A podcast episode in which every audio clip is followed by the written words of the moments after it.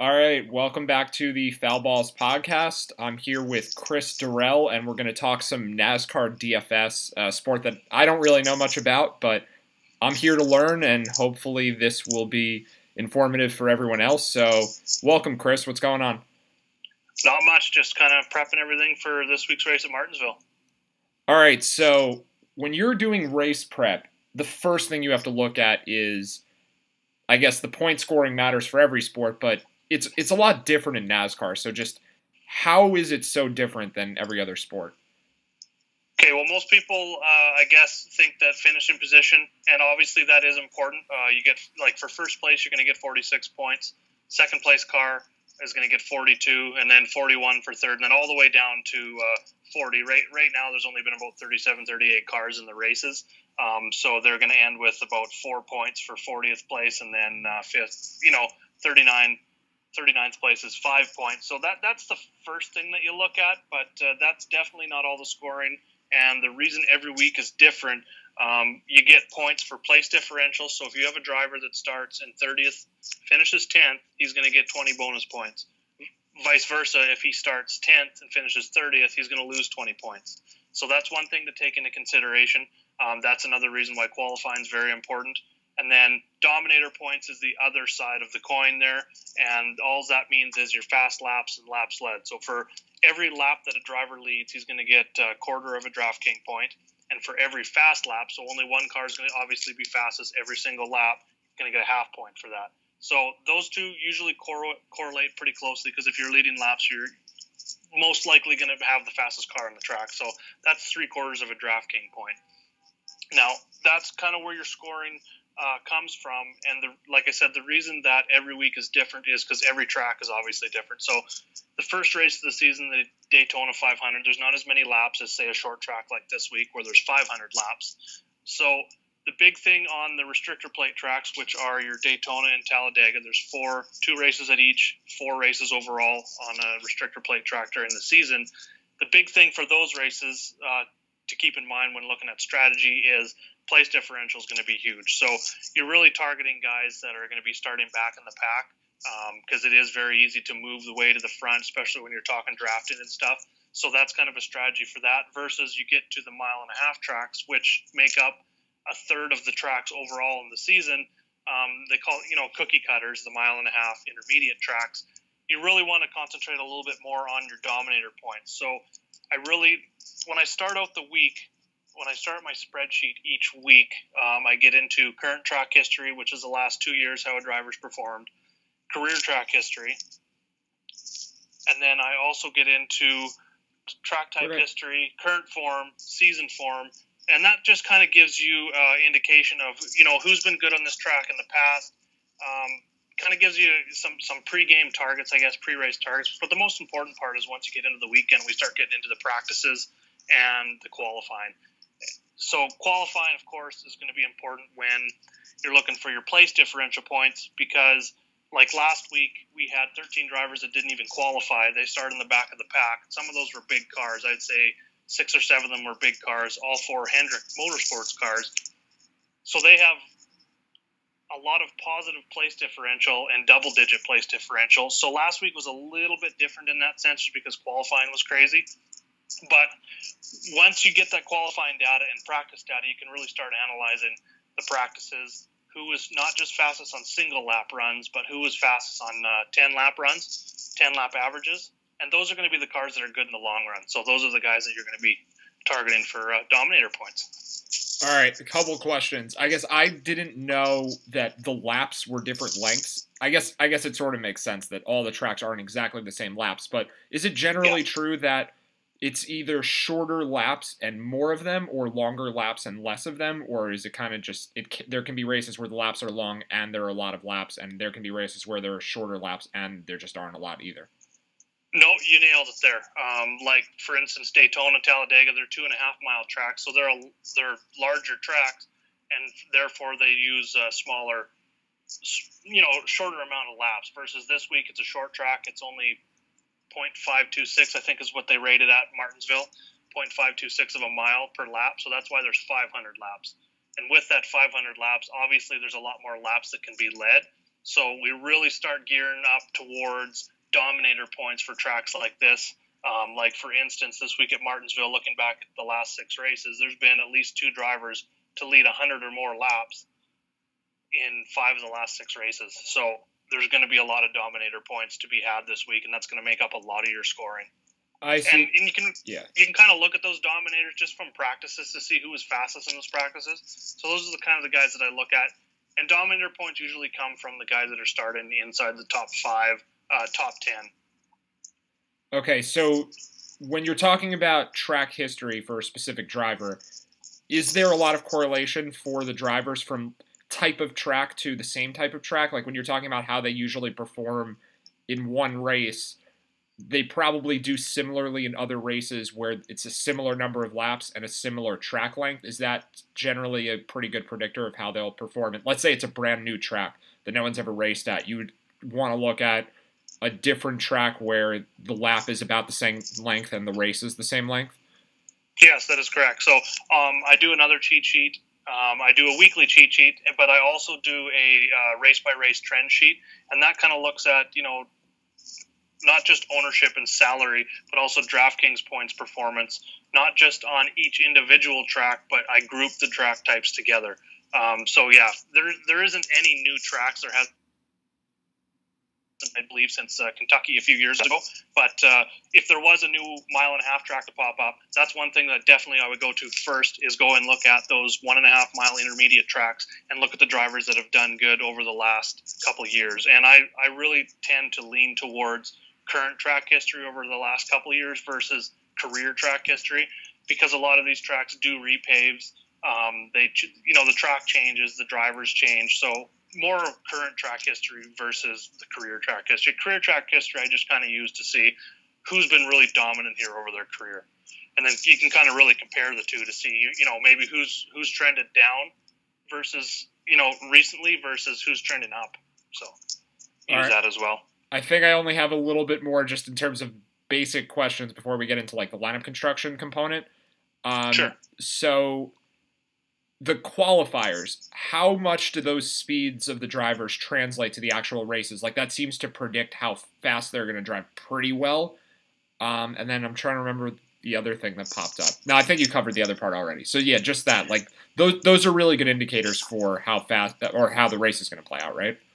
Yeah, looking at your practices, especially for your front runners, um, when decide when you're looking at your finish position, especially, it's kind of hard because there's a lot of variance in crashes, penalties, um, you know, blown tires, blown engines and stuff. But just looking at it without any of that variance in there, um, when trying to come up with, say, a projected top ten finish, looking at your practice speeds.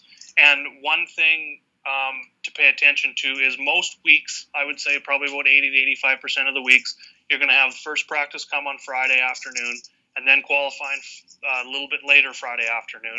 And then you're going to have two final practices on Saturday. I never pay attention or weigh. I don't. Okay, I pay attention, but I don't weigh in my model um, first practice, because most cars in first practice are going out there. Most teams are going out there setting up their cars to make a good qualifying run, which is like a one-two lap run. And in those qualifying runs, they're taping up the front of the car for better downforce, loosening the suspension a bit so they can go really fast for one or two laps, kind of thing, to qualify. So that doesn't really translate to how they're going to do in the race, versus after qualifying when we get to those final two practices on Saturday.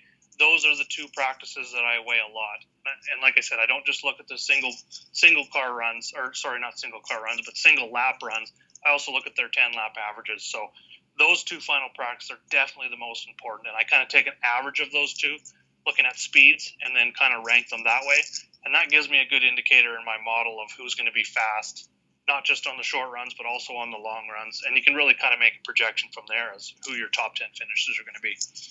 Yeah, it sounds like you really need to break it down numerically, because if you're dealing with um, track history as a component, and then you have the recent performance of a driver, just the overall ability of a driver, you kind of just have all of these variables that all have different levels of importance, and you kind of have to weigh them all together. I'm not really sure how you would build NASCAR lineups without having some sort of core number or projection system. It's kind of like baseball, where you, if you don't know the raw ability of the hitter, you're just trying to, I don't know, like subjectively guess it all together. It, it's you're just not going to get anywhere close. Like, it seems like a very numbers-driven sport, which is weird because yeah. to most people, NASCAR D F S is just pick the guy who's going to drive the fastest, and it seems like it's it's obviously way more than that. And there, well, that's before you even get to all the different ways to score points. Um, yeah, and that's actually a good transition into, you know, a little bit of lineup construction, like you mentioned.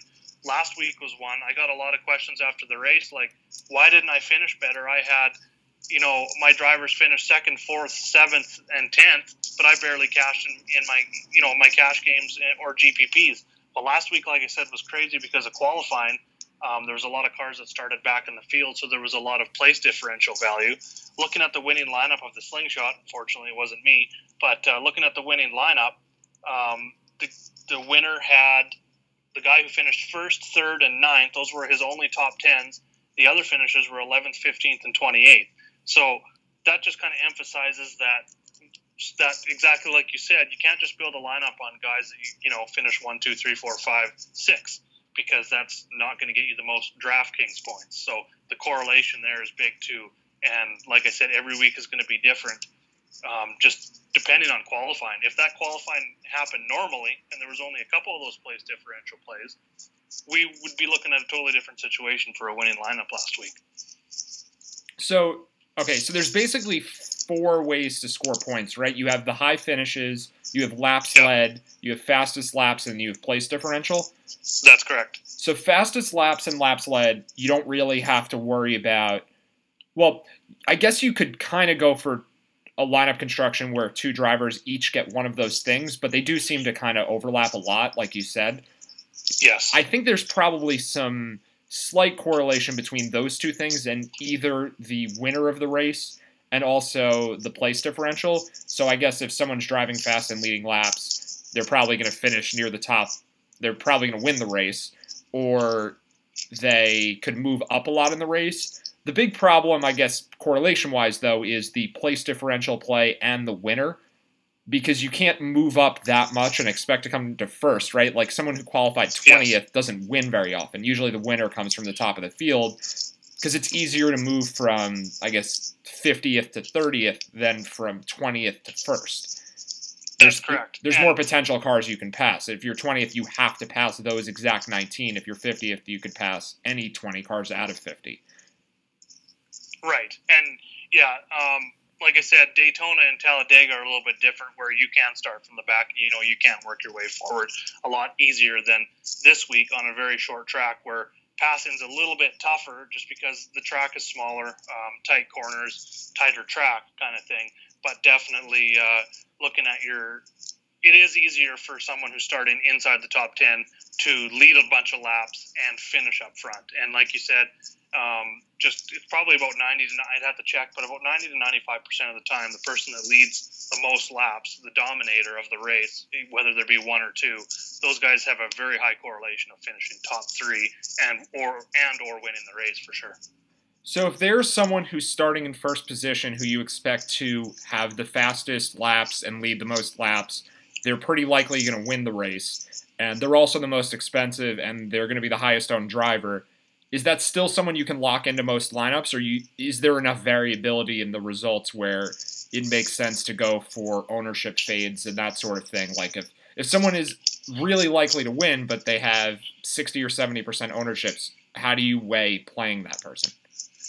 That's that works kind of right into last week because Kevin Harvick had the fastest car. He came in red hot, winning three straight races. Um, He started up. He started tenth, so he wasn't he wasn't exactly starting up front, but uh, he was going to be the highest owned. Some of those place differential plays last week took away from his ownership, so he was only about forty-five percent in G P P uh, ownership last week. But it really came down to if you, how many lineups you're building. If I was only building one single lineup th- last week, I would have had him in that lineup just because he was fastest in ten-lap averages in final practice. Like I said, he came in red hot. He's done good on that track in the past, um, so I would have had him. But when I start building multiple lineups, that's where you can really start, you know, playing, take the variance of the sport and use that to your advantage when building G P P lineups, because the lineup that won last week um, didn't have Kevin Harvick, obviously, because he crashed out early. he didn't crash out of the race, but he got in trouble and he ended up finishing, I believe it was like thirty-fifth or something like that, uh, with negative ten DraftKings points. So forty-five percent of the field right there is dead. Um, so building contrarian lineups uh, is definitely something that I'll do. So usually I build, I like to play the twenty maxes. So I'll usually go, if he's going to be the chalk guy, he's the fastest car, it looks like he's going to lead a bunch of laps, I'm going to go with probably, if he's going to be fifty percent owned, I'm going to try and get sixty percent of him in my laps. I like to be overweight on that, on that guy. So that's going to be somewhere in the range of uh, twelve lineups or something like that. And then I'll build eight contrarian lineups without him. And it's kind of easy to do, to pick out, say, for sure the top five in ownership every week, because the place differential after qualifying is a big indicator of who's going to be high owned. So you can really take guys in the exact same range who you know are going to be um, five percent owned, eight percent owned, and use them instead of Kevin Harvick. Uh, just using Kevin Harvick as an example here. You can use another thing that I found is like uh, Eric Jones. He's a younger driver, second year in the in uh, in the Cup Series. When he starts inside the top ten, he's normally going to be lower owned because he's not he's not a big name. He hasn't won a race in the sport or in the Cup Series yet, and you can get him at low ownership. He's finished with three straight top tens now, and at low ownership, he's not going to get you dominator points. He's not going to get you place differential points, but he gets you low ownership and a high finish, which is still getting thirty to forty DraftKings points. So when things fall right, Kevin Harvick crashes out, one of the place differential high-owned guys crashes out or doesn't gain a whole bunch of spots like you expect, those Eric Joneses that aren't going to lead a bunch of laps or pick up dominator or dominator points or place differential uh, can definitely be in the winning lineups. Yeah, well, you're definitely right, because I've heard of Kevin Harvick and I've never heard of Eric Jones. So, like, if I were building a NASCAR lineup not knowing anything, I'd be much more likely to use Kevin Harvick. And I'm sure there are a lot of people playing in in contests like for the Daytona five hundred who just, you know, they kind of just wing it and they pick yep. the names they've heard of. Exactly. Um, so, what do you think is more reliable from like a random, randomness perspective, a high finish or a place differential? Like, who? Who are you more confident actually gets the points that you're expecting them to get? Because there is a lot of randomness in the sport, it seems like. So where do you, like, wh- who? How do you come up with more stable plays? Is it those place differentials or the high finishes? And again, that comes back to track type and, and every week being different. So, like, this week, um, there can be a lot of crashes and it can be very unpredictable at Martinsville.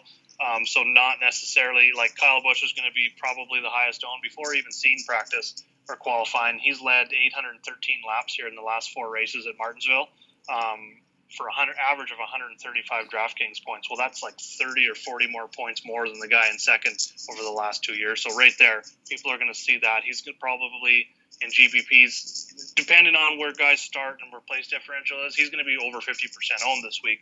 So again, he's going to be someone um, I think is, has he has the ability, because he's really good on short tracks, to lead a bunch of laps. So, again, I'm going to have sixty percent of them in my lineups. But when it comes to the tracks where place differential is big, like I said, uh, the, the larger tracks where there's less laps, um, qualifying maybe isn't as important to start up front, stuff like that, that's where the place differential comes in. So it's really a different a moving strategy every week, uh, and it really depends on qualifying. If I tell people not even, you know, reserve your lineups before qualifying, but really don't be making lineups and making them concrete lineups before qualifying. It's because that's just throwing away money. So what percentage of the field do you think actually has any idea about any of this? Like, do most people not know what they're doing, or that also just varies a lot week to week? I think, you know, I think this is like the third year of D F S NASCAR, so I think it's getting better. So I, I would say probably sixty to seventy percent kind of know what they're doing now and actually follow models, look at practice and qualifying and stuff. But, you know, the first year you could really take advantage. There's a lot more edge out there because people were, like you said, just picking their favorite driver, guys that they knew, and just really targeting, like, finishing position, thinking that one, two, three, four, five, six, if you have those six drivers that finish one to six, if that, I mean, that's not always going to happen just because of salary restrictions. But a lot of people built their lineups that way, that you want six guys inside the top ten, and that just that's just not the case. Um, Stars and scrubs is a, is a way I go a lot almost every week, no matter what. I always try and get one punt play in there, just because if, especially this week, when I said there was more two or more drivers to lead one hundred or more laps in five of the last six races at Martinsville, I want two guys that are showing that they have a fast car and have potential to lead a lot of laps. like you also mentioned, those guys are normally going to be the most expensive drivers. So fitting two guys over ten K in your lineup is tough. You got to start dipping down into the six K and below range.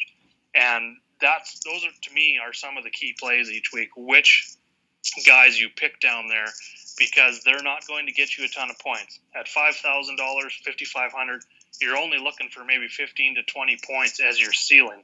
So you really got to pay attention to those practice times, quali- qualifying for those guys down there, and those are going to be some key decisions when making your lineups. Are you someone who watches the races? And I guess, like, how do you root for your lineups? Like, are, I, I haven't really watched a ton of NASCAR in my life, but I've definitely never watched with any real rooting interest. So, like, are you hoping that, like, cars wipe out, or, like, how, how does that work? Yeah, that that's tough because I play, like I said, I play a lot of lineups and I get exposure. If there's thirty-eight cars, like there's thirty-eight cars this week, probably going to, I try and narrow my field down to about twelve, maybe thirteen, so like a third of the field kind of thing. So I'm really looking at the guys that I have the most exposure to, which are going to be, say this week, uh, Brad Keselowski and Kyle Busch. I'm really going to watch those cars, but then the guys that I'm fading, not so much hoping that they crash, but uh, hoping that they maybe don't have the fast cars like I predicted and maybe fall back in the field, thus losing place differential points. And to be honest, I'm pretty much a hardcore where I watch every single practice, qualifying session, pretty much all of every single race, and then I try and get to as many races as I can. I've only been to two races in my life now. Living up in Canada, I'm about, Michigan would be my closest, and it's like, oh, I don't know, sixteen to twenty hour drive away. So I've never even been there yet. um, I, I guess uh, this kind of just popped in my head, but in some sports, like there's value, at least a little bit of value to the eye test. Like you can kind of see some stuff like in basketball, you can see that when certain players are on the court together, maybe one is more inclined to pass to a certain player and they don't pass to somebody else, or you can kind of see how the coaches influence the games and things like that. Is there any potential insight to to be gotten by watching NASCAR in person, or that's just pure fun? Like, what can you see when you're actually there live? So the biggest thing is when you're just following your, say, like a ticker on Fox Sports to see where your guys are, or even DraftKings, which I tell people I don't even watch during the race my DraftKings scoring, because you can, at one point, you could, you know, it's showing you that you're winning twenty thousand dollars, and within like five seconds or one lap of the race, you're at zero, and it can go up and down all day long because of pit stops. So that's one thing that I really like watching on T V, or when I'm at the race, that's one thing I really like to concentrate on, especially this year with so many rule changes. The pit stops are taking two to four seconds longer at some points. So kind of watching what crews are doing in the pit stops, how drivers are coming in. Those are some of the things that you can watch. Um, how racers race each other on the track, that's something you can't see just by watching a ticker.